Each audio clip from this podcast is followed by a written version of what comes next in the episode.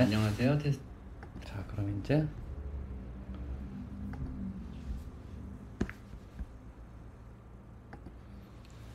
자, 여러분 안녕하세요. 마이펫 상담소 윤세입니다. 자, 오늘은요. 어, 서울대 소개 좀 해주시죠. 우리 모니터링 안 해요? 아, 모니터링 좀 할까요? 잠시만요. 죄송합니다. 네. 어, 네. 자, 인사해 주시죠. 네, 안녕하세요. 서울대학교의 황철영입니다. 네, 서울대학교 황철영 교수님 모시고 오늘 피부나 이런 쪽에 대한 피부나 아니면 아토피 이런 질환에 대해서 특별 라방을 진행하도록 하겠습니다. 자, 여러분의 많은 궁금한 것들 오늘 질문해. 주시면 좋을 것 같습니다. 어, 소리를 죽이고 자 이제 시작해 볼까요? 자 안녕하세요. 많이들 들어오시나요? 기대되시나요? 지난번에 너무 내용이 좋았죠, 여러분. 지난번에 너무 내용 좋았다고 너무 재밌었다고 인기가 굉장히 많으시더라고요. 좋아해 주셔서 감사합니다. 네, 이쪽으로 보고 해야 되는 아, 네. 거죠? 그래가지고 또 다시 한번 간곡히 부탁을 드려서 어렵게 오셨는데 굉장히 바쁘신 분이시거든요. 요즘 많이 바쁘시죠? 네. 안 바빠요? 아, 바쁜가요? 네. 아니, 왜 안 바쁘세요? 교수님께서. 계속 연구년이니까. 아, 연구년. 네. 연구년은 네. 얼마나 쉬나요, 보통? 음, 보통 6개월 에서 1년 정도 하는데 예, 저는 예. 이번에 처음이라서 아, 1년. 1년 정도요? 네. 그러면은 네. 이게 몇 년에 한 번씩 연구년이라고 해서 쉬는 휴가, 휴가 같은, 휴가는 아니고 연구할 수 있는 기간이죠? 음, 이게 교수님들에게는 특권과 같은 건데 네. 음, 6개월을 신청한다면 3년에 한 번씩 할 수 있고요. 아. 네, 1년 아 1년 하려면 6년에 한 번. 6년에 그러니까 한 제가 번? 교수된 지 18년 차인데 네. 단 한 번도 못 써먹었어요. 어. 이 좋은 제도를. 근데 안식년이라는 것도 있지 않나요, 교수님들? 그래서 요즘은 안식년이라고 하면 약간 부정적인 아, 의견이 네네. 있으니까 네.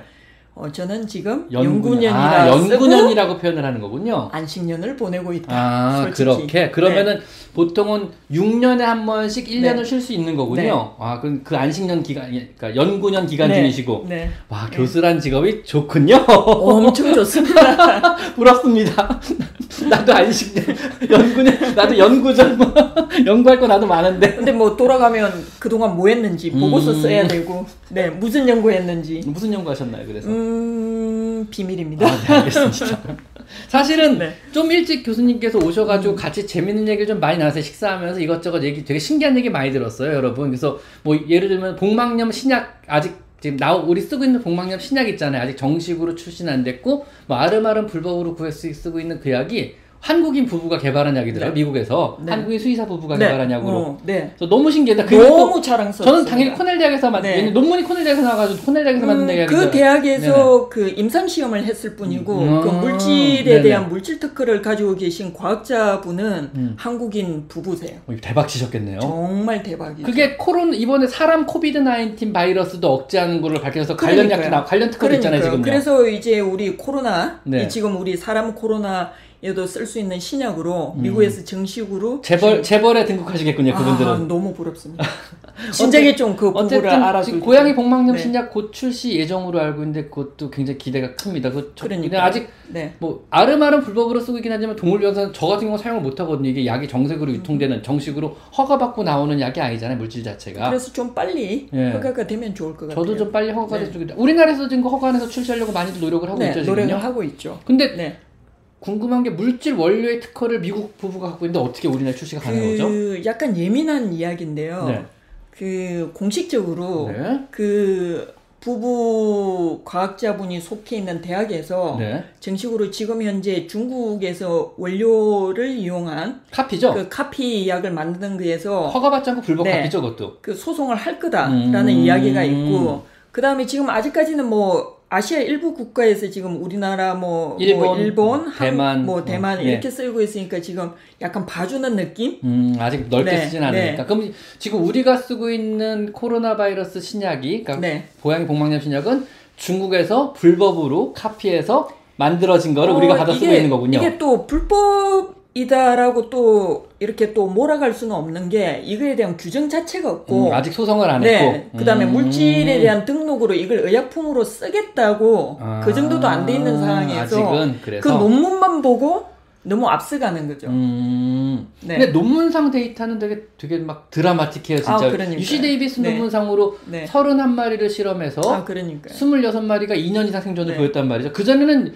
진단되고 일주일 안에 대부분 죽었거든요, 사실은요. 그래서 우리 방송하기 전에 개인적으로 이야기를 나누니 음. 저는 사실 그 약을 이제 내과 진료를 하지 않아서 음. 써본 경험이 없는데 아주 또 윤 선생님은 또 좋은 경험을 가지고 그죠? 저희 계시니까 수의사들은 일반적으로 이제 손님들이 가져온 약 갖고 네. 많이 쓰잖아요. 네. 근데 정말 드라마틱한 효과가 있긴 있어요. 그러니까 제가 내과를 할 때도 고양이 환자에서 가장 좀 뭐랄까 좌절감을 느끼는 음. 그런 질환이었는데 뭐 이 약은 논문상으로나 그리고 실제 지금 쓰고 계시는 분들 사이에서 효과가 좋다고 하니 네, 좀 빨리 뭐 아직은 좀 네. 주사를 좀 오래도 맞아야 되고 치료비용도 음. 비싸니까 아, 그게 그렇죠. 단점이긴 하지만 그래서 정식 신약이 되어서 빨리 나오면 좋을 것자 같습니다. 알겠습니다. 바쁘니까 빨리 나오자. 많은 분들이 이번에도 질문을 네. 했어요. 이게 A4지 8장 분량이거든요. 네. 오늘 좀 바쁘게 가셔야 될 것 같은데 어떠신가요?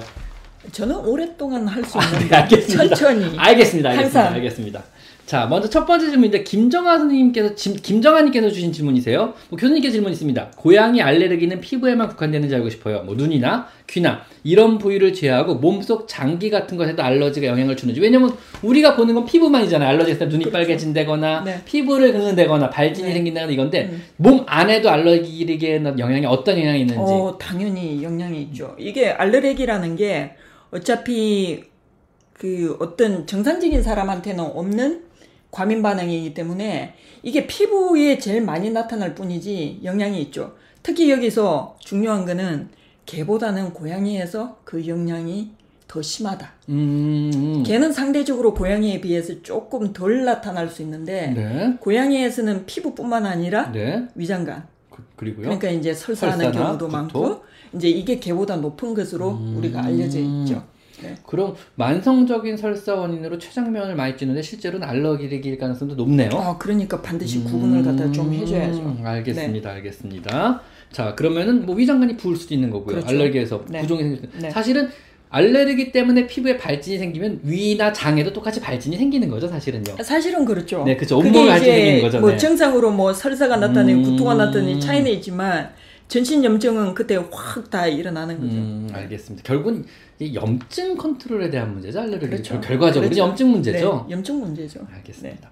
자, 그 다음 보유님 질문인데요. 저희 양이는 13살인데 그 2년 사이에 몸에 피지낭종이나 쥐젖 같은 것들이 많이 생겼어요. 10개 정도 떼었는데 떼어도 떼어도 생겨서 주치의 선생님과 상의하에 크기가 너무 크지 않은 한 수술하지 않기로 했어요. 피지낭종, 지방종. 이런 피부에 생기는 작은 뾰루지 같은 종양에 대해서도 좀 알고 싶습니다. 이런 질문을 주셨거든요. 어, 굉장히 많죠, 그죠? 흔하죠? 네, 어떤 종류들이 있을까요? 우리가 만져지고 볼 수 있는 것들이요. 그 이제 피지낭종, 그렇죠. 아까 지방종, 네. 그 뭐 뾰루지 같이 나는 건뭐또 있을까요? 뭐 우리가 이제 사람에서는 비립종이라는 용어를 음. 쓰는데 개 고양이에서는 사실 비립종이라는 용어를 쓰지는 않고 네. 뭐 피지 유래냐 왜냐하면 피지샘 자체의 분포가 사람과 틀리기 때문에 음. 사람은 이제 뭐 비립종이냐 피지샘종이냐 이렇게 구분하는데 대부분이 개 고양이에서는 피지낭종 피지낭종으로 네. 비립종이로 구분을 네. 따로 안 하는 거고 네. 피지낭종으로 네. 구분하는 거고 그러면은 뭐 종양 종류는 어떤 게 있을까요? 또 다른 거는요? 음, 그 다음에 뭐 좀 더 가면 이제 종양이라고 하면 악성이면 암이고, 암이고요. 네, 악성이 아니고 양성이면 그냥 뭐,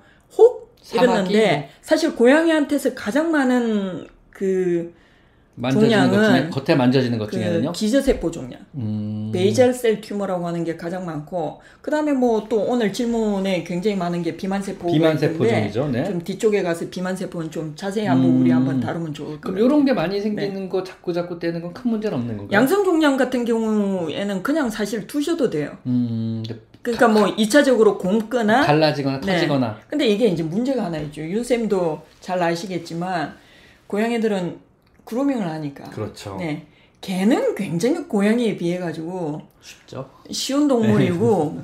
뭐라고 해야 되나? 무식한 동물이 아니라 좀 뭐라고 하냐? 편한 동물? 그냥 냅둬도 되는 게 너무 네, 많으니까. 네. 그런데 고양이는 자꾸 자기가 신경을 쓰잖아요. 음. 그래서 이제 2차적으로 개한테서는 그 정도면 문제가 안 되는데 고양이는 자꾸 인지하잖아요. 자기 어, 그렇죠. 내 몸에 이게 이상하게 자꾸 생겼어. 만지게 되지. 네. 뭐 빨고 그래서 이제 병원을 2차적으로 찾게 되는데. 그런 것만 아니면 뭐 많이 생긴다고 크게 걱정할 문제는 음, 가볍게 아니죠. 마취하고 수술하는 거뭐 사실은 어 그렇죠. 크게 되거나 하면 뭐 떼내는데 나이 든 고양이들의 수술에 뭐 전신 마취에서 어떻게 생각하시나요? 전혀 뭐 문제가 네. 마취만 그렇죠. 마취만 마취만 잘하면, 그죠? 네, 네. 알겠습니다. 사실은 나이 많은 강아지, 고양이 마취 걱정을 많이 하시는데요. 사실은 마취가 그렇게 위험한 건 사실은 아니거든요. 음. 그렇죠. 네, 생각보다 네. 마취는 그렇게 위험한 게 아니어서 그냥 건, 혈액 검사상 건강상 간 신장만 문제 없다 그러면 저는 그냥 마취하는 걸로 알겠습니다. 우리 마취과 선생님이 항상 하시는 말씀 마취는 모든 게 다 된다. 이인영 교수님이시죠? 네. 조만간 모시도록 하겠습니다. 이인영 교수님. 조만간 이인영 교수님 네. 모시도록 하겠습니다. 제가.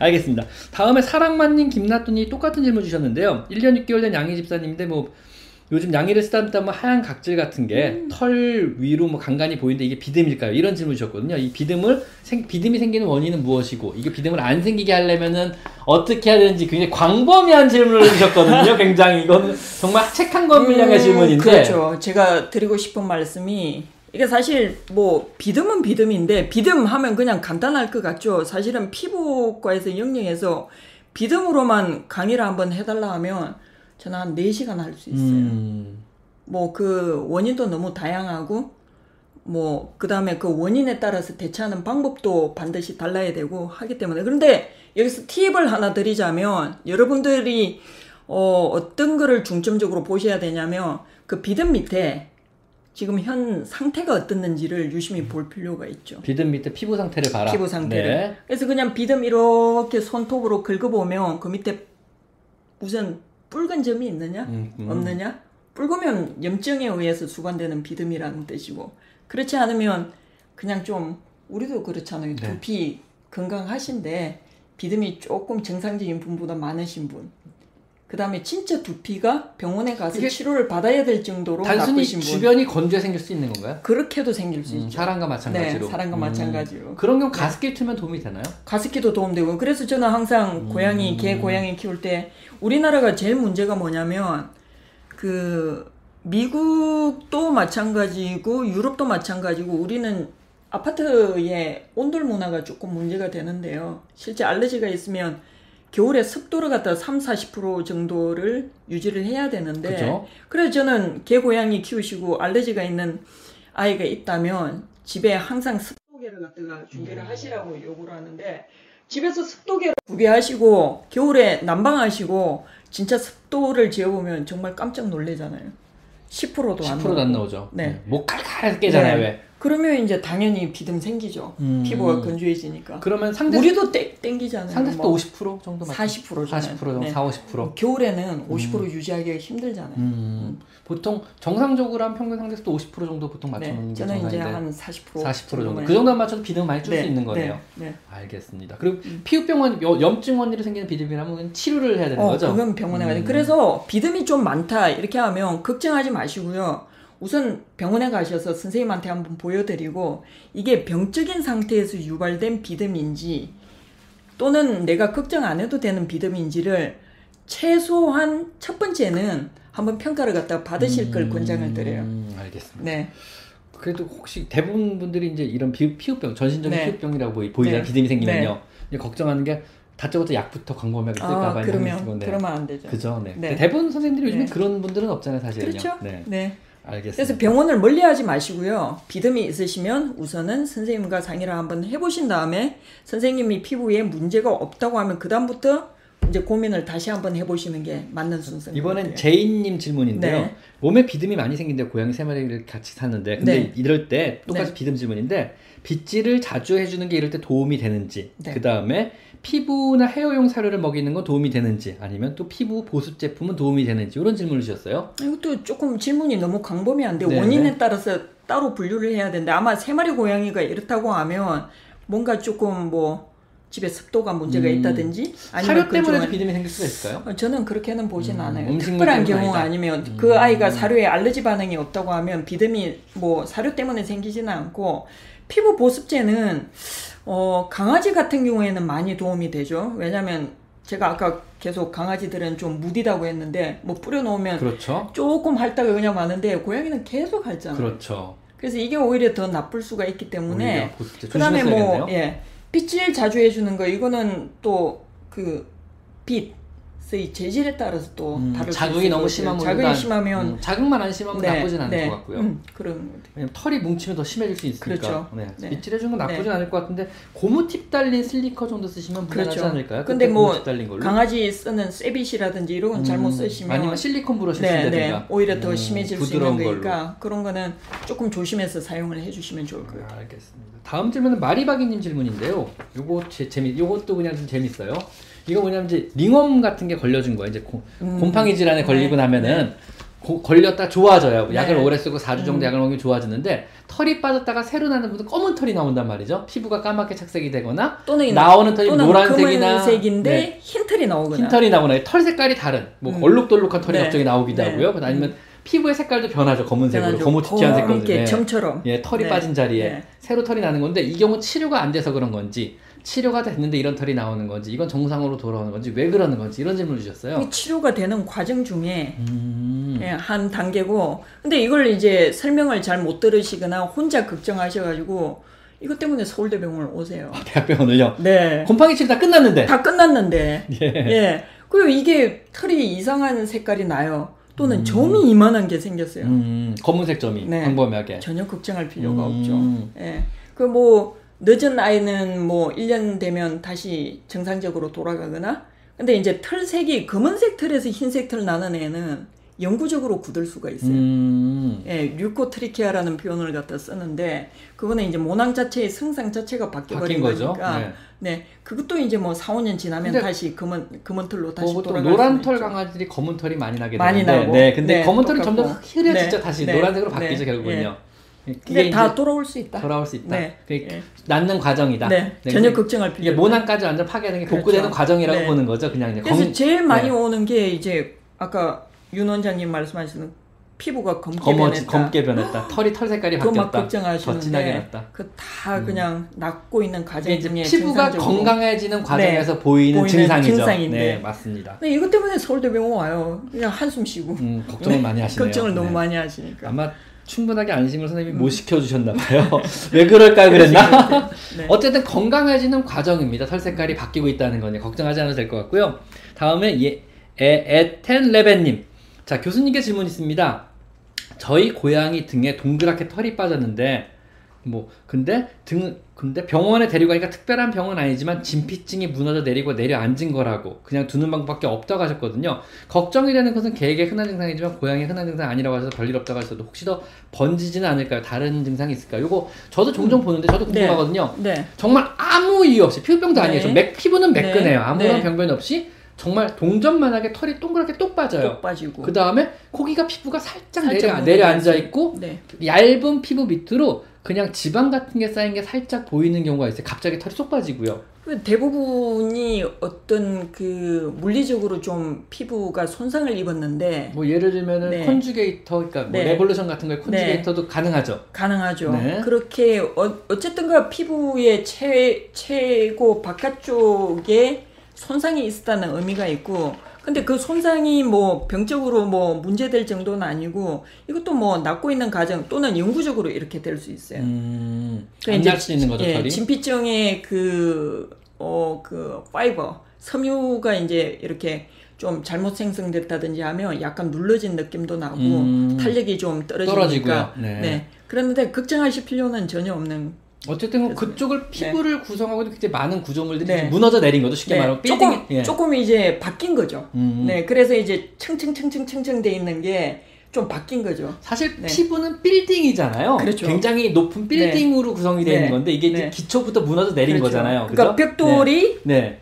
뭐 20개 정도 쌓여 있어야 되는데 13개 정도가 아, 있다. 피부 네. 구조를요 빌딩으로 밑에서 말씀드린 거 좋은 거네요. 한번 설명 한번 해줘. 피부 구조에서. 빌딩보다는 네, 네. 우리가 흔히 피부 구조를 설명할 때 네. 가장 좋은 거는 벽돌벽. 아, 벽돌벽. 네, 벽돌 쌓아놓고 그러면 털이 나는 곳이 제일 아래쪽인가 피부 피- 피부에서. 그렇죠. 그거보다 더 밑에서부터, 더 밑에서부터 털이 나는고요. 중간에서도 시작될 수 중간에서. 시작될 수 있고요. 네. 그, 그거 이제 모낭이 있는 저그 그렇죠. 진피층이라 네. 그러는 거죠. 그게 뭐가 있나요, 그럼요? 진피층 위에는 이제 그, 그, 저기 뭐지, 제가 지금 영어 용어 때문에. 영어 한글 영어 영어 하시면 됩니다. 영어 예, 됩니다. 에피더미스가 있는데. 에피더미스가 예, 있고요. 각질층이 있는데. 있고요. 그 각질층의 구조가 딱 우리가 얘기하는 벽돌벽 구조. 벽돌 벽 구조. 그러니까 벽돌을 쌓으려면 옆에 뭐가 있어야 음. 되죠? 시멘트 있어야 되죠. 네네네. 그 시멘트가 이제 그 세라마이드 세라마이드. 우리가 또는 지방산. 지방산. 우리가 보통 네. 로션으로 바르는 게 그런 성분들이 많이 들어있는 거죠. 그래서 예. 우리가 길거리 가면 뭐 세라마이드에 예. 기반을 한 뭐 어쩌고 저쩌고 화장품 그래서 그게 이제 뭐 층층이 층층이 그렇죠. 층층이 이렇게 쌓여 올라가고 네, 네. 각질감이 이게 떨어져 나가는 떨어져 각질- 나가는 각질이잖아요, 거예요. 위에 부분이. 근데 이제 그 우리가 흔히 얘기하는 시멘트층이라고 하는 세라마이드가 없으면 빨리 떨어져 나가요. 빨리 떨어져 나가고 그러니까 비듬도 많아지고. 그러니까 뭐 보습제 이런 데 세라마이드가 들어있는 음. 이유가 이제 그런 이유죠. 그래도 고양이 같은 경우는 지가 스스로 하는 건지 있고 털이 너무 많이 나 있으니까 어차피 네. 못 바르는 거잖아요. 네, 못. 바르니까. 응, 사람은 털이 없으니까 발라도 그게 되고요. 안타까워요. 음. 고양이는 이제 피부 질환이 오고 이랬을 때 걔하고 약간 치료의 방향이 좀 음. 다른 게 걔는 우리가 뭐 엘리자베스 칼라 씌우고 털다 네, 밀어버리고 털다 밀어버리고 연고 적용하라고 하는데 네. 고양이는 일단 엘리자베스 칼라를 한번 쓰게 되면 벗는데 굉장히 힘들잖아요. 그죠? 나는 이렇게 생각해요. 걔는 이러잖아요. 엘리자베스 칼라를 씌워놓고 벗기면 와 벗었어 신난다 하고 막 시- 신나게 노는데 고양이는 엘리자베스를 칼라를 이렇게 씌워놓으면 나 이거 벗으면 핥을 거야. 나 이거 벗으면 죽여버리게 핥을 거야. 지금까지 못 핥았던 거. 그런 게 좀 있어요. 그렇죠. 있죠, 네. 음. 그래서 어렵죠, 그죠? 그래서 이제 엘리자베스 칼라를 씌울 건가 말 근데 건가를 또 고민을 어떻게든 해야죠. 안 씌우려고 최대한 치료 방법을 노력을 안 해야죠. 씌우는 걸로 잡아요. 대부분 예. 왜냐면 그렇게 하는 게 맞는 씌우면은 거고. 너무 많은 네. 것들 얘가 이제 스트레스 음, 받는 스트레스 거, 식욕이 받고. 떨어지는 네. 음. 거, 다른 거야 얘를 못 알아보는 문제, 너무 많은 문제들이 엮이기 때문에 어떻게든 엘리자베스 칼로 없이 치료를 하는 쪽으로 프로토콜을 잡으려고 노력을 되게 많이 했는데 피부病그래서 어려워요 고양이가 사실은. 험한 경우 있잖아요. 다 나았는데 네. 엘리베스 칼라 벗기자마자 다시 벗기자마자 핥아가지고. 한 시간 만에 예전보다 더 심해져서 오는 애들. 있습니다, 네. 있습니다, 네, 있습니다. 자 이번에 또 에베네테님 질문인데 진피 그것도 그 비만 세포종에 대한 질문하셨어요. 이거는 아, 뾰루지 같은 게 네. 눈 밑에 생겨서 보니까 비만 세포 종의 가능성이 있다. 그래서 비만 세포 종의 경우는 악성인 암인 경우도 있다 그러는데 비만 세포 종에 대해서 좀 자세히 설명을 해주셨으면 좋겠습니다. 말이 비만세포 종 정말 많죠. 어렵죠, 거기다가. 네, 어렵고 하는데. 근데 의외로 또 흔해요 이게. 네, 이게 그 논문상으로는 아까 언급해드렸던 기저세포 종 다음으로 많은 피부 종양이에요. 근데 한 4, 5년 전부터 보통 새로- 겉보기엔 어떻게 보이나요 비만 세포종? 지금 모르시는 분들이 많아가지고 굉장히 다양하게 나타나는데 네. 가장 흔한 형태가 붉은 반점 붉은 반점, 그리고 도단하는 도단하는. 반점. 근데 네. 매끈한 게 있나요? 아니면 울퉁불퉁한가요? 매끈하죠. 매끈하게. 올라가고 근데 울퉁불퉁한 것도 있어요. 사마귀처럼. 사마귀처럼. 네. 그러니까 이게 비만 세포종이 어려워요. 음, 그러니까 보통 종양이라고 하면 그 형태가 비슷비슷한데 비슷비슷하죠 모양별로. 이 비만 세포종은 그래서 어려워요. 그래서 뭔가 나면 저는 이제 피부를 전공하니까 뭐라도 몸에 나면 항상 악성, 악성일 종양일 가능성을 두고 이제 음. 하는데 뭐라고 할 수 없는 게 비만 세포예요. 그래서 음. 생긴 걸로 이게 비만 세포다 비만 세포암이 아니다는 음. 구분하는 것은 사실상 불가능하고 그 최근 학계에서 이제 나오는 것 중에 조금 주목할 만한 게 뭐냐면 몇 년 전까지만 해도 비만 세포가 흔하고요. 그죠. 윤 원장님도 경험해 보셨겠지만 굉장히 흔하고 어 대부분의 한 90% 정도는 비만 세포 암 하니까 암인 줄 아는데 고양이는 조금 예외죠. 90%가 암이 아닌 것처럼 행동을 해요. 음. 그랬는데 이제 이 그 퍼센트가 조금 변하고 있는 것 그러니까 같아요. 비만 그, 세포종의 음. 한 80에서 90%는 암이 아니고 암이 양성, 아니고 양성이다. 양성이다. 양성, 그래서 뭐, 건데 예. 10%만이 암이었다. 암이었는데 지금은 이제 조금 요번에 뭐 한 1200마리 뭐 조사 연구가 나왔는데 한 20% 정도까지를 좀 봐야 되지 음, 않겠는가. 그 비만 세포종에 너무 걱정할 필요 없거든요. 80%는 암이 네. 아닌 거잖아요. 암이 아니죠. 그런데 20, 이제 20% 정도만 네, 암인 거잖아요. 전공자로서는 걱정을 하는 게 뭐냐면 9대 1의 비율이니까 대부분은 뭐 다른 검사를 하지 마시고 조금 지켜봅시다 이랬는데 이제는 20% 정도까지 나타나는 논문이 있으니까 음. 어 이거는 혹시 암일 확률이 높다. 그럼 비만 세포종을 세친 검사해가지고 네, 바로 염색해서 보면 바로 네. 가- 바로 보이긴 악성, 하는데 악성이다 아니다 아, 얼마나 비율로 확인할 수 있나요? 전혀 전혀 몰라. 못하죠. 전혀 네. 못하죠. 그러니까 결국은 이제 거죠. 조직 검사를 보내야 되는 거죠. 조직 검사로도 완벽하지가 않죠. 아 악성인지 양성인지 네. 떼어내는 그냥 떼어내는 게 답이겠네요. 네, 떼어내고 다른 검사를 이제는 좀 해야 된다고 교과서가 좀 음. 바뀔 것 같아요. 왜냐하면 9대 1하고 8대 2는 정말 다른 다른 얘기예요. 다른 얘기죠. 다른 네. 세계 얘기죠. 근데 네. 문제는 당장은 우리 한국 현실에서 한국에서는 아직까지 제가 볼 때는 9대 1보다도 덜해요. 음, 그래서 대부분 지금 국내에서 나타난 비만 세포는 또 이렇게 하면 너무 걱정 안 하실 것 같아 가지고. 근데 어차피 악성을 검사해 줄 수 있는 기관이 국내에 있나요 지금요? 어 거의 없죠. 없죠. 그런데 이제 불가능해서. 이거를 음. 개발하는 방법도 여러 가지 있는데 음. 제가 드리고 싶은 말씀은 어. 몇 년 전까지는 비만 세포 있으면 그냥 떼내고 말자고 그랬어요. 그렇죠. 근데 이제는 그러지는 마시고 8대가 굉장히 중요한 거니까 20% 확률로 악성일 수도 예, 있는 거니까. 혈액 검사 하시고 음. 엑스레이도 찍어 봐서 이게 악성이면 어디에 많이 가냐면 폐보다는 비장. 비장 쪽으로. 그러니까 이제 복부 초음파를 갖다 반드시 해서 음. 비장에 이제 결절이 같이 있는 건지 또는 간단하게 하면 그 비만 세포만 검사할 게 아니라 비만 세포와 가장 가까운 곳에 위치한 임파절까지 검사를 해서 검사해서. 임파절에서도 비만 세포가 관찰되면 악성일 확률이 그럼 높아요. 비만 세포 종에 대해서 세친 검사하는 건 어떻게 생각하시나요? 저는 반드시 해야죠. 음. 네. 근데 어차피 악성 네. 구분이 안 되잖아요. 세친 검사를. 악성 구분 안 되지만 이게 비만 세포다라는 거는 아, 그 정도까지만 네, 네. 비만 세포 종이다 아니다만 보는 거지 악성이라서 아니네. 구분하는 건 아, 아니고. 전혀 전혀 모르는 알겠습니다. 네. 일단 띄어내긴 띄어내더라도 네. 일단은 그 전에 뭐 다른 네. 검사를 통해서 이게 악성인지 아닌지는 확인하고 그렇죠. 들어가는 게 좋다. 네. 근데 아직도 근데 뭐 어차피 악성이어도 띄어내고 악성도 띄어내야 되잖아요. 그렇죠. 어차피 띄어내는 어차피 건 맞잖아요. 음. 대부분 있으면 그리고 이게 강아지하고 완전히 다른데요. 그래서 저한테 질문을 많이 했어요. 막 인터넷 보시고 와가지고 개의 비만 세포종과 헷갈려 하시는 분이 있는데 음, 개는 반대예요. 99%가 악성이에요. 악성이죠. 배태는요. 네. 그래서 뭐 나오는 순간 굉장히 우울해지죠 음. 보호자분들이. 근데 우리는 고양이들은 나오는 순간 어 걱정하지 마십시오. 뭐 잘못된 확률은 10%였습니다. 했는데 이제는 20%로 근데 높아졌고 우리나라는 뭐 한국은 네. 근데 그렇게 높진 않잖아요. 한국은 그렇게 한국 높지 않아요. 아직도 한 한국에서는 10%, 제10% 정도. 경험상으로는 한10% 정도. 강아지는 비만 세포종일 때 99%가 악성, 네, 암이지만 악성이다. 고양이는 네. 비만 세포종일 때 그렇죠. 10% 정도만이 우리나라에서는 악성이다. 그렇죠. 이 정도로 결론을 네. 내면 되겠네요. 네. 네, 비만 세포종 너무 아직까지는 걱정 안 하셔도 될것 근데 같습니다만. 근데 다, 다시 하나 더 말씀을 드리면 네. 이렇게 설명해도 돼. 이게 고양이가 이래서 어려워요. 개는 비만 세포종이 있을 때 가려워하지 않아요. 많이. 그죠? 근데 고양이는 비만 세포가. 양성인데도 불구하고 너무 가려운 거예요. 음. 그래서 그걸 이제 케어가 안 돼가지고 오시는 경우가 많아요. 이게 비만 세포의 특징이 뭐냐면 자극하면 자극할수록 커지죠. 우리가 알러지 반응 나타내는 히스타민 물질이 음. 방출되거든요. 그러면 소화도 안 돼요.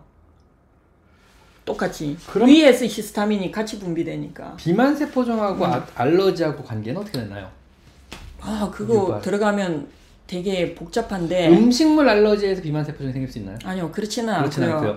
알러지를 일으키는 원리 중에 중요한 역할을 하는 세포가 비만 세포기는 해요. 네, 그렇죠. 네, 그래서 그 비만, 비만 세포종이죠. 세포가 종양화된 게 비만 세포고. 네. 그렇다고 해서 알러지하고 비만 세포암이 관계가 있느냐? 그건 아니죠. 그러면은 네. 이러면 이렇게 설명하면 음. 어떨까? 그럼 예를 들면 알러지 체질의 고양이, 아토피 질환이 네. 있는 고양이. 얘는 네. 비만 세포종이 생길 가능성이 높은 애인가요? 아니면 상관없나요? 아니요, 전혀 그랑 그랑 또 관계가 네, 없군요. 전혀 관계가 없어요. 알겠습니다. 알겠습니다. 알러지랑 비만 세포종은 일단 단순 논리는 상관이 없는 걸로 일단 전혀 상관이 없다. 알겠습니다. 네. 일단 그렇게 생각하면 될 것 같습니다. 자, 하루는 고양이님 질문인데요. 교수님께 질문 있습니다. 1년 3개월 된 고양이 앞다리 양쪽 같은 곳, 같은 자리만 털이 동그랗게 빠지고 자라나는 걸 세 번 반복하고. 동그랗게 빠졌다 자라는 게 같은 자리래요. 이거 뭐에 왜 그럴까요? 상처 걷는 것도 없다고 하셨는데 혹시 앉는 앉는 위치? 앉는 위치 가능하죠. 네. 뒷다리라 그러면 너무 간단한데 그냥 그러니까요. 닿는 닿- 부분이니까 이런 팔꿈치나 이런 부분인데 한데 이건 뭐팔 타서 그런 걸까요?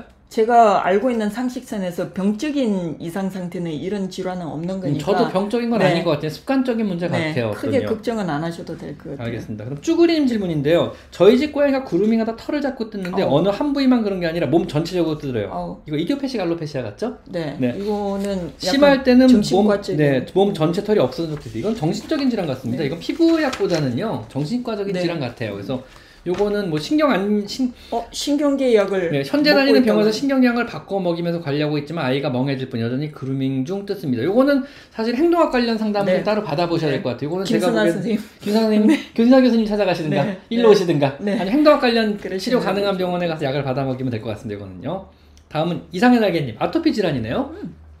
첫 번째 고양이가 아비시니안 여아 9살인데 내뒀을 때부터 아토피 때문에 고통받고 있습니다. 배 전체를 그루밍해서 배털도 없어지고 진물도 나고 아픔에도 불구하고 그루밍을 없어 이런 애들이 있어요. 고양인데 아유. 계속 배를 핥아가지고 배에서 막 진물 나고 아유. 네, 스테로이드 있으면 좀 가라앉는데 또 네. 없어지면 또막 다시 핥고. 날 엉망진창 애들이 있거든요. 전형적인- 네, 전형적인 네. 고양이들 흔한 질환 중에 하나인데 이거 정 안 되면 막 정신과 약 먹이기도 해요. 네. 심지어는 얘들 좀요. 그래서 상황이 나아지지 않아서 2년 전부터는 아포켈을 먹이고 있습니다. 아포켈 먹고는 그루밍을 해도 배에 털도 안 빠지고 배도 깨끗하고 상처도 없고 가려워하는 것도 없는 것 같아요. 얘는 좋아졌네요. 굉장히 네, 아포켈의 좋아졌네요. 반응이 좋은 거예요. 네, 네. 좋아졌네요.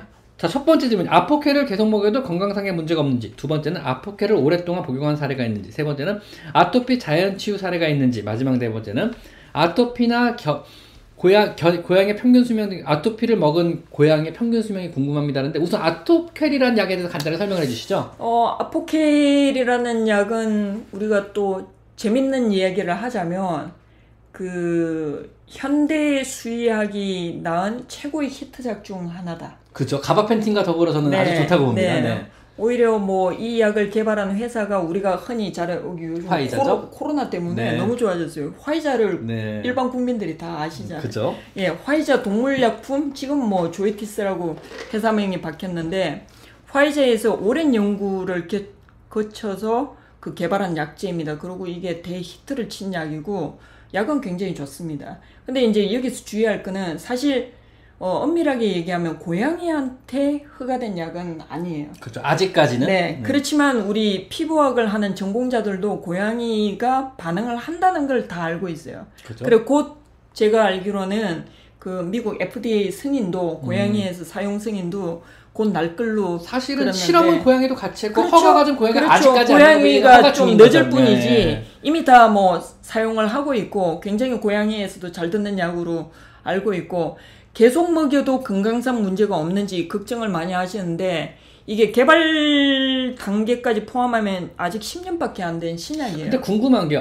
네. Apoquel이 아토피, 간지러움증, 소양감을 네. 가라앉혀주는 원리가 네. 뭐 저는 얼핏 듣기를 어떻게 네. 들었냐면요. 네, 스테로이드가 아닙니다라고 했는데 스테로이드 유사작용을 한다고 들었거든요. 저는 그냥. 그렇죠. 네, 그렇게만. 들었는데. 근데 스테로이드와 같은 부작용은 없는 건가요, Apoquel에서? 스테로이드는 왜 부작용이 있냐면 면역이 관여하는 모든 걸 다 다운시키죠. 네. 억제해 근데. 이제 Apoquel은 그 중에서 뭐 면역에 관계되는 특정한 pathway, 네. Janus kinase pathway라고 하는 그쪽만 반응을 해요.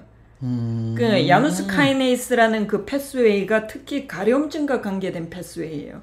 그 중에서도 인터루킨 31번 그쪽을 이제 조절하는데 인터루킨 31번 여기서 나오는군요. 네. 그런데 이제 스테로이드는 인터루킨 31번뿐만 아니라 1부터 31까지 네. 다 다운 시키니까 부작용이 심하고 이거는 Janus kinase pathway에 관계되는 특정 인터루킨만 조절해요. 그러면은 네. 예를 들면 스테로이드가 일종의 네이팜탄이라 그러면은 네. 얀 그 Apoquel은 일종의 패트리어트 미사일이에요. 딱 타겟만 잡아서 완전히 타겟만 딱 잡아서 간지러움만 네. 억제하는 네. 그것만 네. 타겟을 잡아서 네. 그것만 확 다운시키는 더 재미난. 거는 이게 이제 피부에서 작용하는 거라고 보기보다는 내가 가렵 다고 일단은 생각, 생각. 행위를 하려면 뇌로 이렇게 뉴런으로 전달이 그렇죠. 되네. 가렵다 하고 가려우니까 긁어 긁어 네. 하는 그 패스웨이에 관여되는 게 31번이에요. 아 소양감을 느끼는 중추 자체를 네. 억압하는 거군요. 네. 그러니까 중추 자체를 억압하는 것보다 그거를 매개 하는 물질을 차단, 차단해 버리는 거군요. 그러니까 아예 가, 가렵다는 신호를 못 네, 보내니까 네. 중간에서 막 네, 가로채는군요. 신호를요. 그러니까 이게 이제 뭐 음. 근본적인 약은 아니다라는 이야기가 여기서 나오는 거예요. 이게 일종의 뉴로 해킹 같은 거네. 네, 요즘에 많이 네. 유행하는 뇌로 네. 가는 신경 전달 물질의 일부를 네. 차단해서 네, 해킹을 차단하는 통해서 물론- 내가 그걸 못 느끼게 하는 거잖아요. 물론 이제 그 부수적으로 스테로이드와 마찬가지로 염증을 억압하고 이런 부수적인 작용도 음. 하긴 해요. 그렇지만 스테로이드는 워낙 그게 강력하니까 그렇죠. 그게 반해서 부작용도 심하고 사람들이 네. 아포켈을 걱정하는 게 이게 스테로이드 유사 반응을 하기 때문에 음. 오래 먹이면 스테로이드처럼 부작용이 있을 것이다는데 거기서 그럼 안전한 약인가 이 약은요? 어, 학자적인 관점에서 본다면 모른다 아직까지는. 음. 왜냐면 아포켈을 제조하는 화이자는 무조건 안전하다고 우기고 무조건 안전하다. 무조건 안전하다 괜찮다고 네. 우기고 있어 평생 먹어도 된다 우기고 있어 이들은요. 그런데 지금 이제 이걸 객관적으로 평가할 필요가 있는데 굉장히 많은 개 고양이들이 전 세계적으로 투약을 10년 정도 받았잖아요. 그렇죠 이제 10년 됐죠 네, 얼추. 예. 네. 그래서 이제 곧 보고서가 나올 텐데 지금 국내에도 지금 나온 지가 7년 5년 5년 5년, 5년 됐고. 제가 네. 지금 계속 하고 있는데 1년에 600케이스 이상 제가 아포켈을 사용하고 네. 계시죠? 아니 더 사용하는데 아, 네. 600케이스를 표본화 해가지고 다섯 개 병원을 합동으로 해서 이거 모니터링을 하고 있어요. 5년 동안은 부작용이 나타난 게 있었나요? 거의 없어요. 근데 오. 몇 가지가 있긴 있어요. 근데 심각한 부작용은 아니에요. 그러면은 뭐 네. 웬만한 항생제 이런 것도 훨씬 안전한 약이네요. 훨씬 안전하죠. 그죠? 그래서 원래 이제 시판 되기 전에 이 그 독성 평가라든지 부작용 평가 한 것도 보면 플라시보로 준 군하고 그러니까 이거 아포켈인 줄 인지 아닌지를 있는 갖다 뭐. 모르고 준 군하고 부작용이 비슷해요. 음 주인분이 느끼는 어차피 주인분이 강아지는 플라시보. 모르니까. 네네네. 그러니까 음. 이게 안전하다는 거죠. 음. 그렇지만 이게 20년 후에 무슨 문제가 일어날지는 근데 모르는데 강아지 수명이 어차피 20년이 안 되기 때문에. 상관없지 않을까? 네. 그래서 이게 음. 또 재미나는 이야기를 하면 피부과 사람 피부과 교수님들이 이 약을 저한테 질문을 굉장히 많이 해요. 그렇겠죠. 사람은 네, 아직 왜냐하면. 이 사람은 이 약과 같은 야누스 카이네스 이니비트를 항암제로 개발을 하거든요. 어, 그건 또 어떻게 되는 건가요? 네, 그러니까? 그랬는데 부작용이 너무 심해가지고 음. 개발 중단했는데 아마 화이자도 처음에는 사람 항암제로 개발해 그 우리 그것처럼 비아그라처럼 그렇죠. 사람들 네. 개발하다가 얻어 걸린 거고. 얻어 걸리는 거죠. 음. 그렇게 했더니 사람한테는 부작용이 많으니까 동물 쪽으로 돌려보니까 동물이 무단한 거예요. 음. 그래서 이제 갖고 이제 거꾸로 가는 거예요. 사람은 어 사람에서는 실패했는데 개의 알러지 약으로 개발하니까 이게 돼? 해서 사람은 이제 다시 이걸 알러지 약으로 개발하려고 아, 다시. 하고 있어요. 그래서 음. 사람의 그 저기 건선 네. 그게 이제 아토피하고 그 비슷하거든요. 어차피 질환은. 간지러움을 네, 차단하면 훨씬 네. 나아지는 그래서 거잖아요. 건선약으로 지금 음. 이뭐 똑같은 아포켈 성분은 아니지만 동일 계열의 약이 개발되고 있고 시판이 되고 있어요. 그럼 정리하면은 아포켈은 고양이 터가 안 났지만 고양이도 사용해도 되고요. 듣는다. 실제로 5년간 600케이스 이상을 추적 관찰한 결과 거의 네. 부작용은 없는 거의 부작용 없다. 안전한 약에 들어가고 계속 먹어도 문제가 없고. 네. 그런데 뭐 이걸 20년 뭐 어차피- 어차피 20년 20년은 먹는 못 살고. 고양이인데 그러니까 그 사람 의사 선생님이 저한테 그 얘기를 해요. 음. 아마 그런 게 중요하게 그 부작용이 없는 이유일 수도. 사람은 알러지가 그죠, 생기면 사람은, 어. 어릴 때부터 생겨가지고 60년, 60년 이상 먹어야. 되는데 네. 이건 뭐 그러기 전에 사망하니까 그죠. 아마 부작용이 나타나기 어차피 전에 부작용이 죽어서 생기는 건 상관없잖아요. 네. 죽기 전에 생긴 게 네. 문제지. 근데 알겠습니다. 조금 이제 조심하셔야 되는 게 모낭충증이라든지 외부 기생충증을 좀 가지고 있는 환자는 해야죠. 이게 좀 나타나요. 음. 그러니까 어릴 때 뭐 고양이는 모낭충증이 잘 없는데 없으니까요. 개는 지금 조금 문제가 되고 개에서는 방광염이 조금 문제가 돼요. 근데 고양이는 아직까지 저는 그런 경험은 없고 음. 예. 어쨌든 아포켈은 고양이에서도 안전한 약이고 장기간 써도 괜찮다. 그렇죠. 그렇게 뭐 정리하겠습니다. 아토피가 자연 치유 사례가 있는가? 어 있긴 있죠. 드물어서 그렇지. 음, 얼마나 드문가요? 굉장히 드물죠. 그 어떤 물질에 정확하게 과민 반응이 있는지를 찾아낸 고양이, 그 다음에 그 중에서 면역요법이 가능한 고양이. 예를 들어 고양이가 음식물 알러지 없고 진먼지 진드기에만 강한 양성 반응을 보이는 환자가 있어요. 그런 건 어릴 때 진먼지 진드기에 대한 면역요법을 해서 완치시킨 사례들이 많죠. 사람은 사실은 저절로 좋아지는 경우가 아, 그 성장기 때나 그러나? 대부, 대부분. 그죠. 성장기 네. 때 이제 성호르몬 네. 분비되면서 네. 체질 바뀐다 근데 그러면서 개 좋아지는 고양이는 거잖아요. 반대. 반대로. 네. 음, 알겠습니다. 그래서 네. 강아지는 고양이는 더 힘들다. 네. 이렇게 근데 자연 치유된 뭐또. 아토피가 있다고 해서 음. 평균 수명이 뭐 변하거나 그런 건 음, 없는 거죠. 그렇죠. 이제 삶의 질이 좀 떨어지는 그렇죠. 거지. 수명하고는 직접 상관없고. 근데. 물론 아토피 때문에 스테로이드를 오랫동안 장기간 먹는다 그러면 이제 간신장 박살나니까 조금, 올해는 못, 조금, 조금. 짧게는 살 수도 있겠지만 그렇게 않고 아포켈 같은 걸로 처리하면 상관이 없다. 아, 그래서 아포켈이 좋은 약이에요. 음, 네. 오히려 그 삶의 질도 높여주고 네. 수명에도 영향을 안 그렇죠. 주고 오히려 안, 안- 먹어서 수명이 짧아질까 걱정하는 것보다 네. 먹여야 먹여서 그 시간 동안 더 편안하는 게 행복하니까. 어, 더 오래 살게 되고요. 네. 아포켈 좋은 약입니다. 알겠습니다. 화이자 주식을 사야겠네요. 이미 합병해가지고 뭐 별로, 조에티스 주식으로 할까요? 별로 뭐 아 그런가요? 네. 알겠습니다. 자 다, 다음에 드러머 K님 질문인데요. 저희 고양이 아메리칼 덕에 재미진 삶을 살아가고 있는 보호자입니다. 장모종이라 털과의 전쟁을 치르고 있는데 저희 아이 입 주변에 피지 이걸 턱드레메로 하는 것인데 아이고. 이걸 놔둬도 되는 것인지 이런 턱드름 때문에 질문하시는 분이 이번에 몇분 있어요. 지난번에 놔두라 그랬는데 전두분에 놔두라 했는데 구분할 필요는 있고요. 음, 네. 병원에 가야 되는 환원성 음. 특드럼은 어떻게 구분을 하나요? 그럼요. 빨갛게 여드름처럼 올라 우리 여드름 얘기해가지고 음, 뭐 답변도 뭐 많이 달려고 그랬는데 빨갛게 부풀고 피나고 피나고 터지고, 터지고. 이러면 이제 병원 가셔야 되고 음, 긁을 정도 상태에서 상처날 그렇죠. 정도면 병원에 네. 가야 돼. 화농성이니까 치료해야 되는 거고. 네. 그래서 아니면 제가 이제 뭐 놔두라 하는 거는 그런 환웅성 여드름을 놔두라 하는 일반적인? 아니에요. 일반적인 뭐 죽은 깨처럼 좀 나고 뭐 긁어도 뭐 살짝 긁고 뭐 줄까짐이라고 하는 그런 병명도 없을 정도로 신경 쓰는 음, 그런 거면 뭐 소독해줄 필요도 없고요. 전혀 모잖아요. 그냥 냅두고 네, 그대로 네, 살게 두고. 네. 알겠습니다. 오히려 건들면 그런 애들은 더 더. 심해지니까. 음. 네. 놔두랍니다. 놔두십시오. 그래도 우리나라 최고 권위자분께서 놔두랍니다. 거기. 아, 제발 좀 놔두라는 거 좀 믿으시면 좋겠어요. 그날 그날도 정말 놔둬야 되냐고 질문 많이 네, 왔죠. 네, 그냥 좀 놔두시면 좋을 것 같아요. 아, 알겠습니다. 네. 자, 또 진선생님 좀 전 질문하고 어떻게 보면 이어지는데 네. 구내염으로 장기간 스테로이드 복용 중인데 피부가 원형 탈모처럼 원형으로 점점 커지면서 피부가 벗겨지고 있어요. 가능하죠 스테로이드 장기 아, 복용이라면요.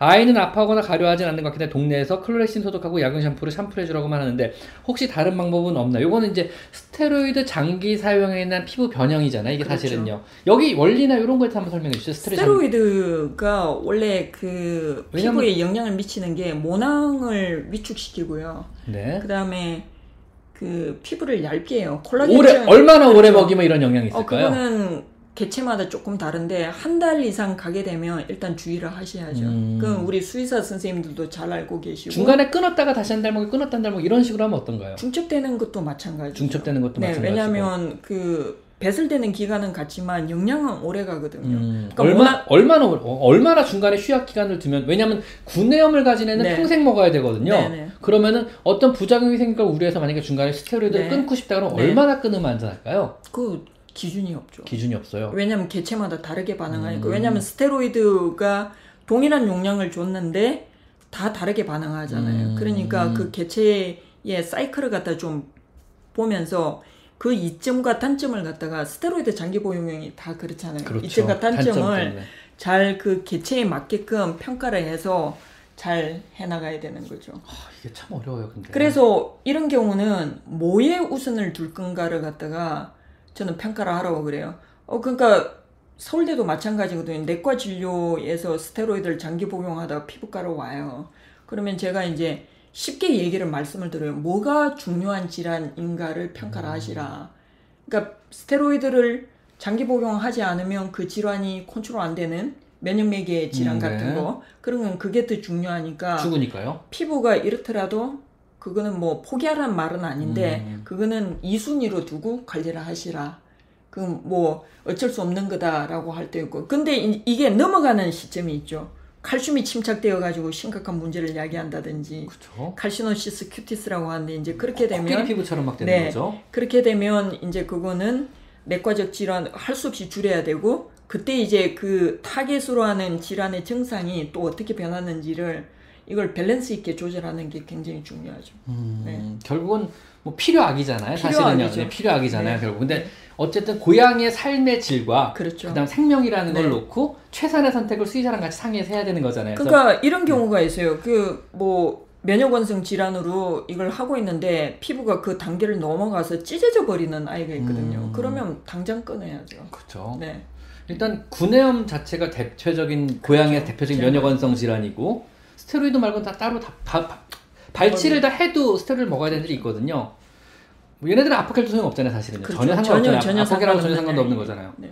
혹시 고양이 구내염에 대해서 새로운 치료법 들은 건 있으신가요, 대학에서요? 없죠. 없죠. 그러니까 우리가 도전하는 분야잖아요. 도전하는 분야죠, 모든 아직은요. 뭐 효과가 연구자들이. 네. 이걸 어떻게 컨트롤하는가를 아마 뭐 이게 속된 말로 하면 이거 특효약이나 치료 방법을 그렇죠. 개발하면 떼돈을 벌지 그래서 않아요. 이거 유산균하고 네. 영양제를 좀 인터넷에서 막 광고를 많이 하고 있어가지고 제가 곧 조심스러워서 네. 한번 물어본 건데 이게 정말 네. 효과가 있다 그런 말씀이 있었을 텐데 없는 것 어, 같아가지고 음. 뭐 이론적으로는 뭐 가능은 한데 극히 일부지 않을까. 이게 구내염이 왜 어려운가 하면 그냥 하나의 이론으로 발생하는 게 아니로 복합적으로 원인으로 발생을 하는 거고 그렇죠. 그게 면역이 과잉되어서 나타나는 거니까 단지 그냥 면역 조절제로 지금 증상을 완화할 뿐이지 원인을 일으키는 거는 아직 밝혀지지 않은 부분도 많거든요. 음. 그 중에 하나가 요즘 이제 유행하는 마이크로비옴 이론에서 그 균형 세균 총을 갖다가 좀 조절해주면 그래도 좀 덜하지 않을까 이론은 맞죠 하나의 하나의 원인이니까 그렇죠. 근데 애들마다 이게 다 다가 아니다 그렇죠. 거기다 애들마다 구내 다 다르니까. 다른데 이거를 네. 균형을 뭐 맞아요 한 가지 뭘로 맞춘다 이거 불가능하잖아요.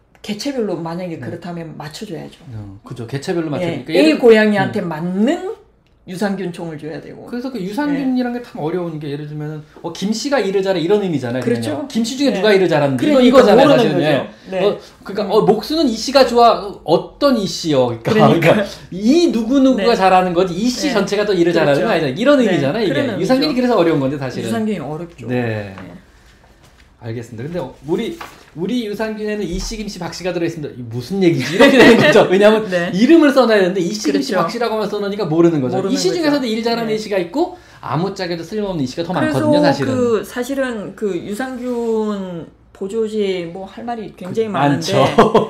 그 유산균 하나하나가 다 특허잖아요. 그죠. 엄청난 특허죠. 그래서 대부분 유명한 유산균들은 큰 회사가 라이선스를 뭐 갖고 있고 갖고 네, 있고 네, 이런 네. 뭐 우리가 알고 있는 다국적 기업 중에 뭐 그렇죠. 진짜 막 큰 회사들이 대부분 갖고 있죠. 평생 유산균을 연구하시는 학자 중에 소원 중에 하나가 자기 유산균 하나 라이선스 갖는 거. 음. 근데 그만큼 어렵다는 그게 거죠. 아마 새로운 별 이름 갖는 것보다 더 음. 그렇죠. 어렵다 그러더라고. 별에 그렇죠. 자기 이름 붙이는 것도 네. 어렵다 그러더라고. 새로 발견해 가지고. 그래서 네. 그게 그러면 라이선스가 있고 그게 이제 어느 질환에 효과가 있고 이게 좀 쉽게 쉽게 이용이 되고 해서 데이터가 쌓이면 되는데 그게 아니라 그게 100년 걸린다고 어, 그러던데요. 100년 걸리니까 그게 100년 걸린대요. 이게 네.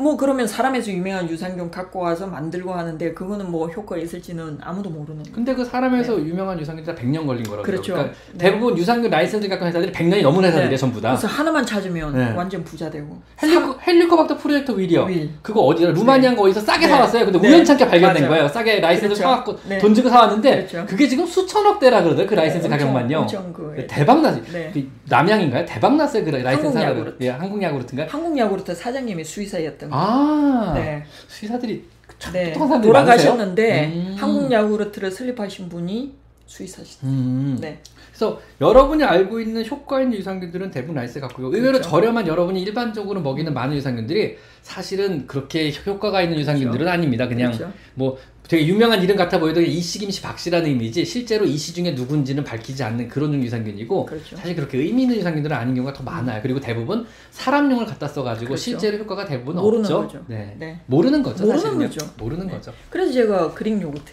음, Greek yogurt. 아, Greek 거- 요거트 얘기 한번 해주시죠. 네. 어떤 Greek yogurt 음, 추천하시나요? 왜냐면 마- 지난번에 Greek 네. 요거트 먹는다, 먹인다 그래가지고 네. 사람들이 질문 되게 많이 했거든요. 어 그래서 사실 제가 답글을 봤는데 제가 먹는 거랑 같은 거를 추천하시는 분이 음, 계시더라고요. 어떤 건가요? 그 어디 말해도 네, 되나요? 괜찮아요. 네. 상관없습니다. 뭐 다. 음, 마켓컬리에서 네. 예, 요즘 어. 네, 이라고 하는 요즘 Greek yogurt 네, 요즘이요? 요거트 이름이 그게 요즘. 강아지 고양이한테 먹었을 때 애들은 어, 저는 저는 굉장히 좋아서 음. 이건 뭐그 댁에 게- 있는 고양이한테 안 맞을 수도 있는데 그렇죠. 저는 뭐 다르니까. 수없이 많은 음. 그릭 요거트 중에 그게 가장 저한테 강아지 맞고 가- 강아지 고양이 저, 서, 서, 다, 교수님 다, 말고 다. 교수님 네. 말고 그러니까 제가 좋아하니까 저는 항상 이제 그런 논조잖아요. 네. 뭐 좋은 거를 갖다 일부러 이렇게 음, 찾으려고 하지 마시고 네. 장 보러 가실 때아 음, 이걸 죽기 전에 음, 우리 집 아이도 이거 이 원재료를 먹을 수 있나 없나 음. 그럼 같이 사가지고 내가 먹을 때 아이한테도 같이 주는 그러면은 거. 그 보라색 마켓 네. 마켓컬리의 네. 요즘 이라는 그릭 네. 요거트는 네. 강아지 고양이한테 크게 탈을 안 일으키고 네. 나쁘지 않았다. 네. 물론 왜냐면- 애들마다 차이는 네. 다를 수 있어요. 왜냐면 제가 네. 검증했으니까 우리 어. 집개 고양이. 왜냐면 네. 내 고양이 강아지 괜찮다고 다른 사람 그렇죠. 강아지가 해도 괜찮다는 거 아니에요. 그렇죠. 왜냐하면 장내 세균총은 다 다르거든요. 고양이마다 다르고 강아지마다 달라요. 그래서 만병통치 어떤 유산균은 없는 거죠. 애들마다 그렇죠. 특징이 있으니까는요. 그렇지만 대체적으로 괜찮았다. 그리고 그릭 요거트 선택하실 때 뭐 상표보다는 그릭 요거트도 잘 보셔야 돼요. 그러니까 100% 유산균과 우유로 만든 그릭 요거트가 있고 네. 그게 첨가제가 있는 아이들이 좀 있어요. 뭐 음. 이게 너무 꾸덕꾸덕하니까 조금 부드럽게 하는 그런 유화제 연화제 같은 거, 연화제나 유화제 것도 있고 들어 있고. 제일 심한 게 이제 설탕. 설탕. 네. 저는 설탕 들어간 것만 먹는 사람이라. 아, 절대 그런 거. 아우 텁텁해서 못 네. 먹겠더라고요 그냥. 아니 그걸 드실 수 있어야 또 아우. 텁텁해요 텁텁해. 달아야 먹지. 음, 꿀과 함께 드시라. 꿀도 좀 안 좋아했어요. 애들 입맛이라 아. 제가 완전 애들이라. 아, 저 설탕도 하얀 거밖에 안 이건 좋아해서. 이건 저랑 안 맞네요. 자, 알다시피 자, 애들 입맛이라 죄송합니다, 죄송합니다. 네.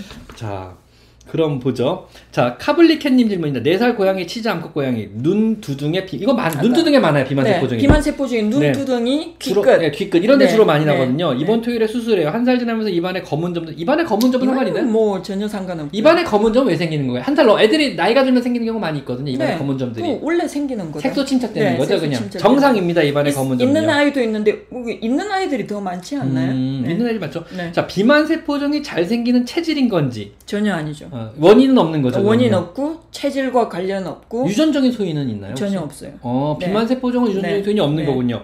그러면은 이게 이 내장에 생기면 그대로 암이라고 하던데 아 비만 그거는 맞죠. 이거는요. 네, 아까 설명한 바와 근데 같이 10%에 해당되는 거잖아요, 이거는요. 10%. 네. 지금 이제 좀 높아져서 그럼 20%까지 눈 두덩이에 있는 비만 세포종이 꼭 악성이란 보장은 없는 거잖아요. 그렇죠. 80% 저, 8, 90%는 양성, 비나이한 양성이다. 거고 단지 10% 정도만이 악성인데 네, 네. 이거를 국내에서 구분하는 건 좀 어려운 편이다. 어려운 편이다. 왜냐하면은 조직학자한테 보내도 구분이 금방 안 되나 봐 이게. 네. 그리고 지금 이게 왜 문제인가 하면 병리학자들이 이거를 그러면 예측을 해야 되잖아요. 그렇죠. 그래서 그 하는 방법이 국제적으로 통일이 안 돼 있군요. 통일이 안 돼 있어요. 그래서 계속 논문이 나와요. 이렇게 음. 분류를 한번 해보자.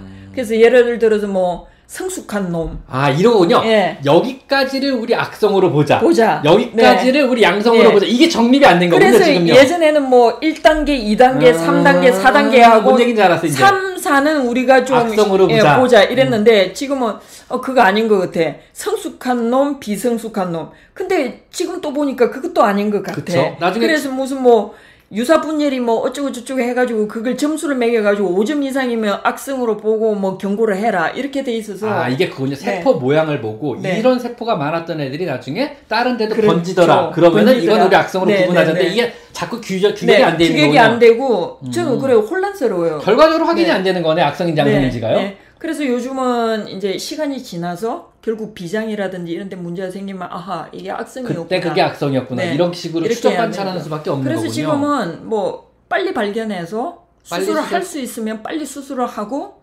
계속 모니터링 해라. 이게 가장 맞는 방법. 음, 악성인 장세 구분하지 말고 네, 일단은 예. 구분하는 게 의미도 없고 구분할 네. 방법도 근데 없고. 걔는 이제 그걸 빨리 구분을 무조건 무조건 90% 항암 항암 해야 항암 되고. 들어가야죠. 항암. 근데 고양이는 항암하지 않고 기다리는 거죠. 그렇죠. 네. 고양이는 단지 10% 확률로 네. 악성이기 때문에 네. 기다리는 쪽으로 기다려야죠. 항암하지 말고. 네. 알겠습니다. 강아지는 항암을 해야 되는 네, 거고요. 반드시 해야 되는 거고 음, 우울하고. 우울하고. 네, 우울하고. 우울하네요, 진짜. 알겠습니다. 항암 치료에서는 보통 비만 세포 종 항암은 뭘로 하나요? 어, 그게 이제 조금 문제가 있는데, CCNU라고 하는 게 제일 잘 듣는데, 지금 CCNU라는 항암제는 사람의 항암제인데, 그죠? 그 원시적 항암제예요. 사실 그래서 사람에서는 안 쓰다 보니까, 개 고양이를 위해서 그 약을 갖다 생산하는 회사가 없어요. 음. 그러다 보니까 지금 조금 수급에 문제가 있는데, lomustine 또는 CCNU라고 하는데, 이제 그게 main이 되어서 combination 하죠. 스테로이드와 같이. 네. 그래서 개는 비만세포 종양이 오면 저는 우울해요. 음, 그러니까 피부과에서 우울한 경우가 잘 없거든요. 음, 그죠. 네.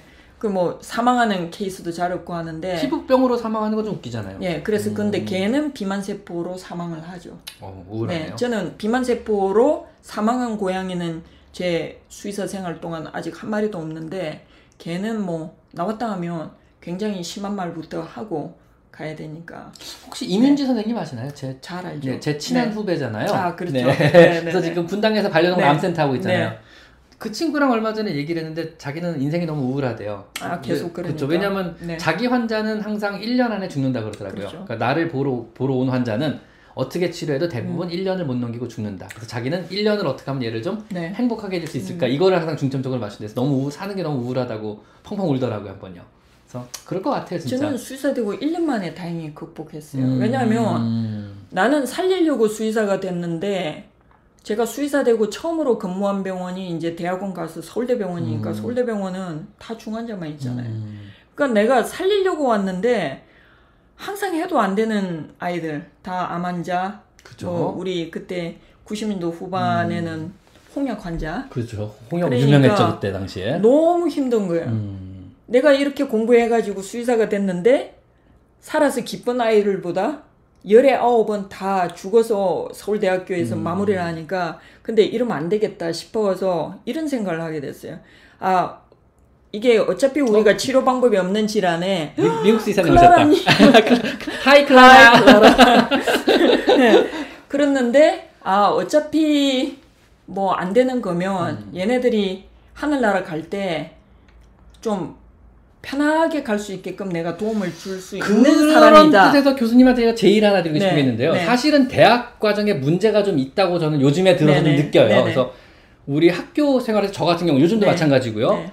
살리는 법만 배웠지 잘 죽이는 그렇죠. 법을 못 배웠어요. 그렇죠. 그래서 저는 어. 그냥 학교 커리큘럼 중에 한 학기 정도는 진짜 동의합니다. 잘 죽이는 네. 방법을 배우고 싶어. 여기에는 뭐 안락사에 대한 것뿐만 포함해서 내 마음을 그렇죠. 수의사가 네.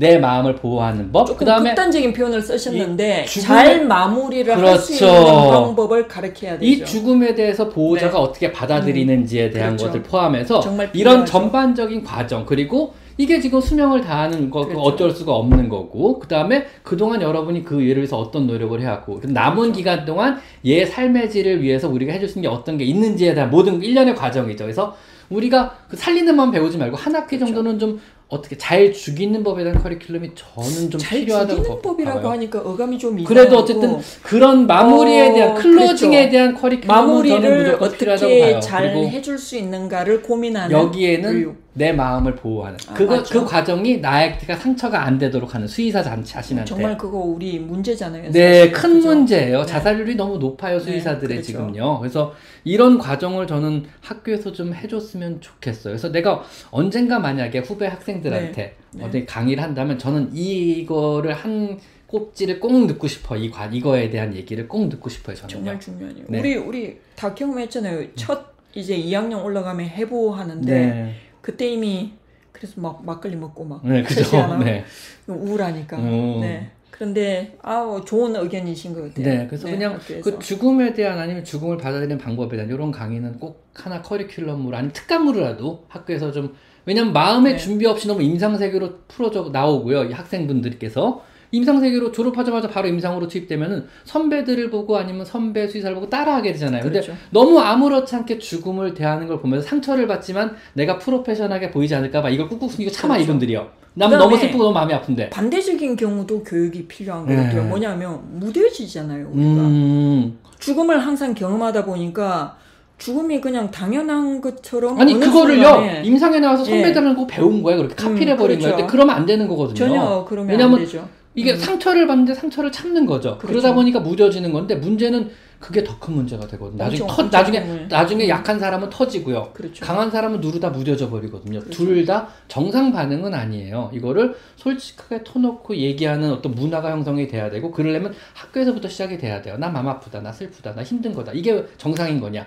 왜 이렇게 됐을까? 이런 것들을 서로 얘기하는 이런 과정은 필요하다고 봐요. 저는요. 저도 반성합니다. 제가 이제 서울대병원이 교수 수가 모질라서 음, 피부도 하면서 내과 진료도 하다 보니까 음. 지금 이제 피부만 하는데 딱 좋은 게 그거거든요. 죽는 아이가 없어서 음. 너무 해피했는데 음, 이것도 반성하게 돼요. 반성. 저 자신도 교수님 방송하는 인간입니다. 저 자신도 묻어졌어. 그래서 그냥 네. 저는 학교 커리큘럼 상에 잘 죽이는 아, 법에 대한 네. 어떤 커리큘럼은 아니면 특강으로라도 꼭 제가 필요하지 않을까 제가 교과과정위원이 되어서 네, 꼭좀 하나, 부탁드리겠습니다. 네, 왜냐면. 이것 때문에 아파하는 학생들 너무 많이 봐가지고요. 개인적으로 부탁을 좀 드리겠습니다. 자, 그럼 볼까요?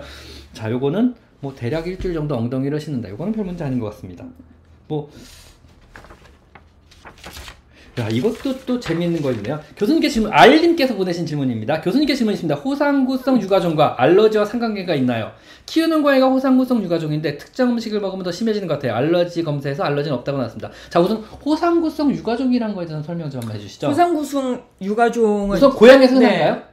굉장히 흔하죠. 굉장히 흔한 호상구성 네. 유가종. 자, 어떤 증상을 보이나요? 어 알러지. 알러지. 여기서 결론이 다 나와죠. 네. 호상구성 유가종은 알러지와 상관이 밀접하게 밀접하고. 있다. 알러지 질환 중에 하나라고 봐도 되겠네요. 알러지 질환 중에 하나죠. 네. 근데 그 개한테서는 나타나는 빈도가 훨씬 적은데 네. 고양이는 그 제가 그래서 고양이는 외계인 아, 네. 개와 저, 비교하면 저 도 그렇게 외계인? 생각해요. 너무 달라요. 너무 다르니까 달라요. 그래서 호산구성 육아종으로 나타나는 알러지 패턴이 굉장히 많아요. 음, 어떤 게 있을까요? 대충. 왜냐면 어, 우리가 판단하기, 어, 네. 이거 호산구 육아종 아닌가? 이러고 네. 주인분들이 알 수 있게 네네. 얻는 게 어떤 게 있을까요? 어, 전형적인 근데 게. 나타나는 부위가 얼굴, 네. 그 다음에 뒷다리, 뒷다리, 뒤쪽, 뒤쪽. 그 다음에 뭐 호산구성 육아종이 세 가지 패턴이 있어요. 네. 그 다음에 indolent ulcer라고 해가지고 입- 천장에 궤양 이 네. 생기는 거. 네. 이것도 호산구성 육아종. 녹듯이 이렇게 쏙 생기죠. 네네네네. 그것도 알러지. 네. 네. 그래서 알러지와 굉장히 관련이 있고 이 질문이 특정 음식을 먹으면 더 심해지는데 맞죠? 그쵸, 음식물 알러지니까. 알러지의 증상이니까. 음.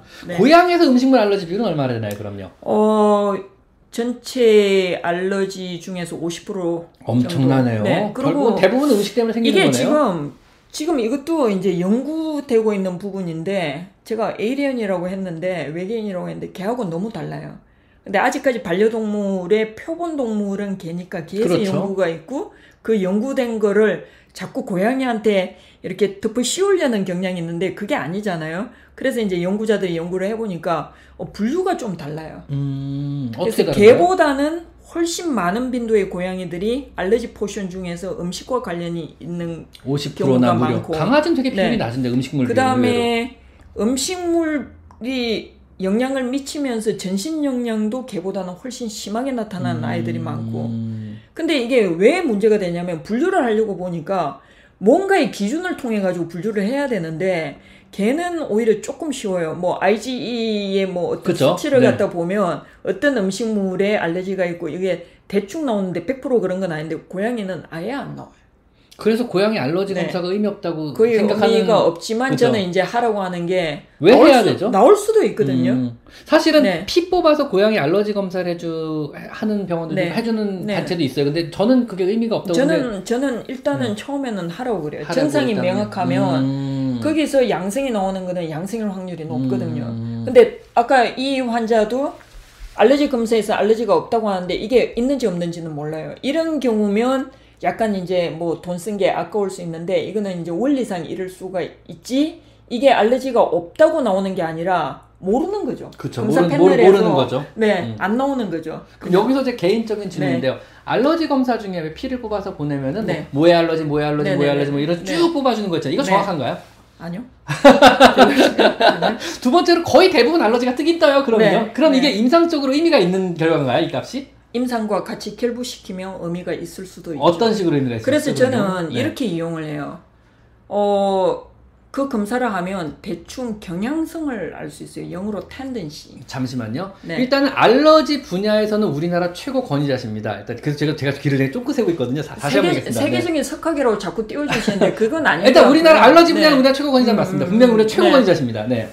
그렇죠. 네. 저, 저보다 뭐, 그렇죠. 동물 하는 알러지 사람은 분야에서 우리나라 최고 권위자 맞으시죠? 자부심을 가져도 네? 맞습니다. 최고 네. 권위자십니다. 음, 그래서 이렇게 말씀드려요. 그러면 저는 하라고 그래요. 하라고 그러는 이유가 뭐냐면, 일단 알러지를 일으키는 원인 물질을 그룹시켜 가지고 분류를 할 수 있거든요. 음식물 쪽인가, 환경원성인가. 환경원성인가?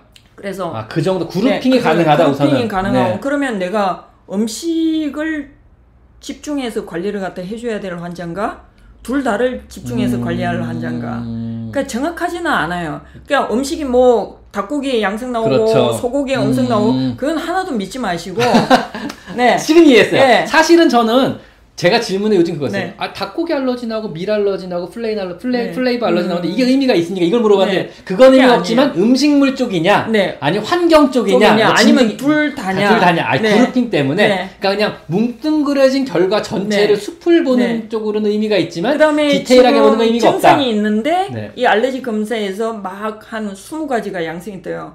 이 아이는 확실하게 알레르기 환자입니다. 그쵸. 그 정도 네. 뜨면 그 뭐- 알러지 체질로 네. 가야 되죠. 제로가 나오면 그럼 알레르기가 아니다. 그렇게는 절대 얘기 못 하죠. 음. 알러지 지금 증상이 있고요. 정상적으로는 알러지인데 객관적인 검사에서는 검사의 원리상 안 나오니까 알러지가 아니라고는 할 수 없고 아쉽게도 우리가 이 검사에서 뭐가 알러지인지는 모르는 겁니다. 음. 이렇게 이제 설명을 드리죠.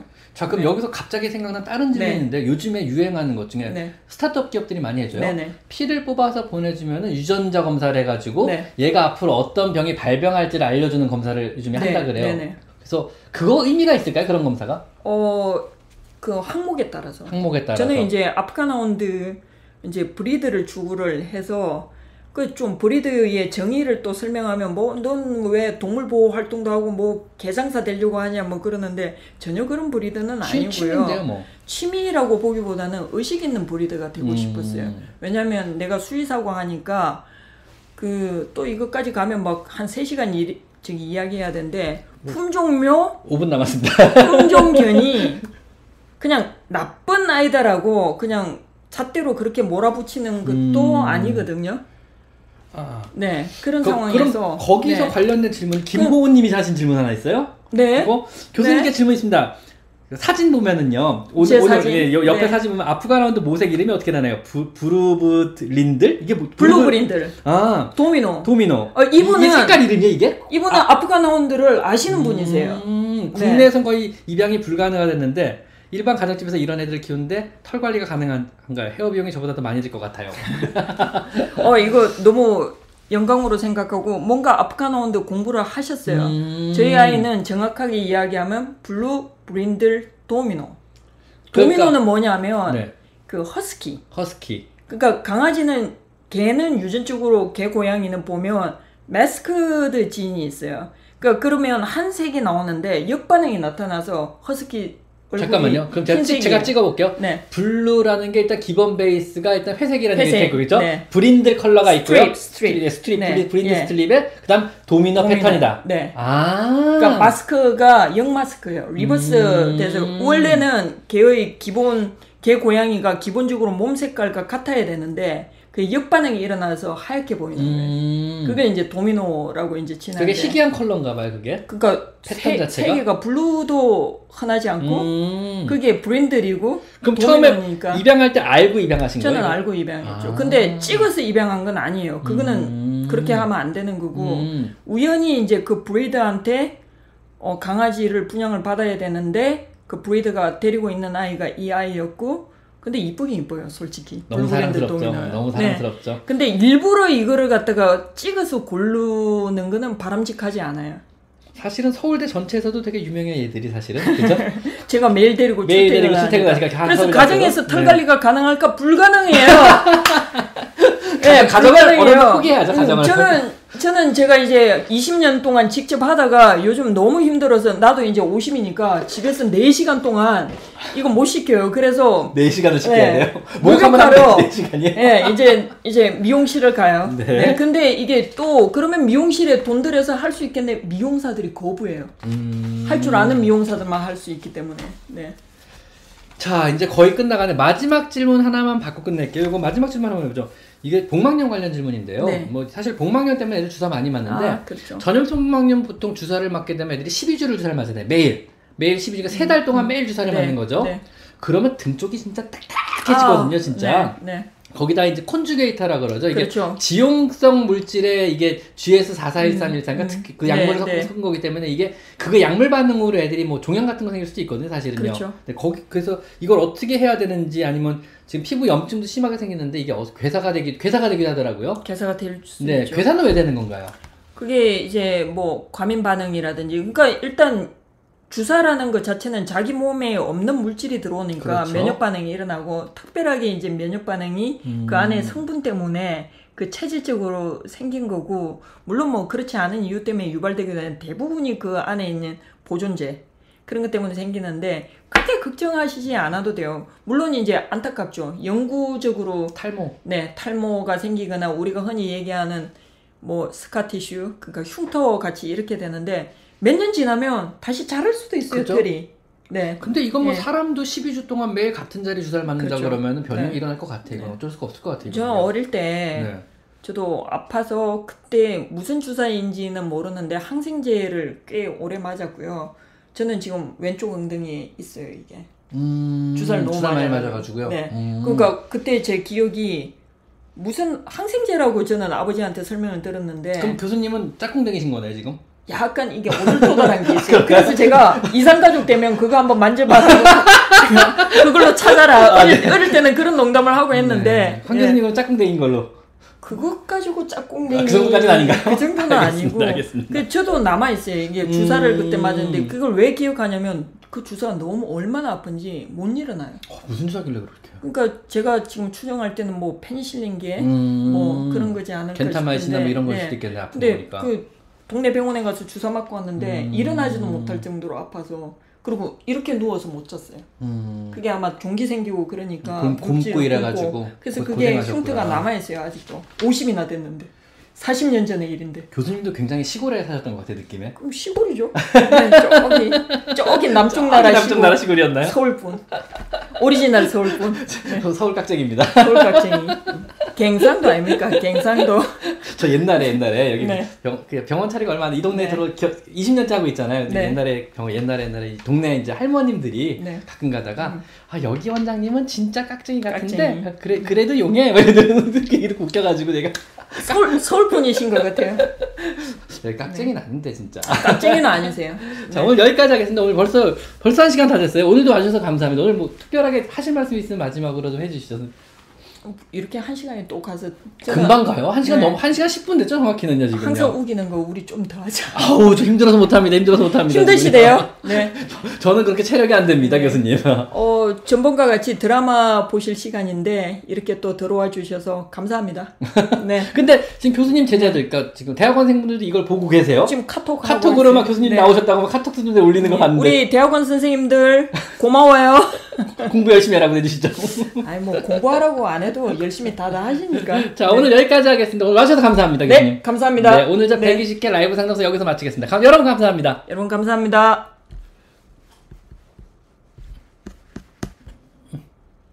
끄는 게 여기 있다. 재밌네. 어유 감사합니다. 시간, 시간.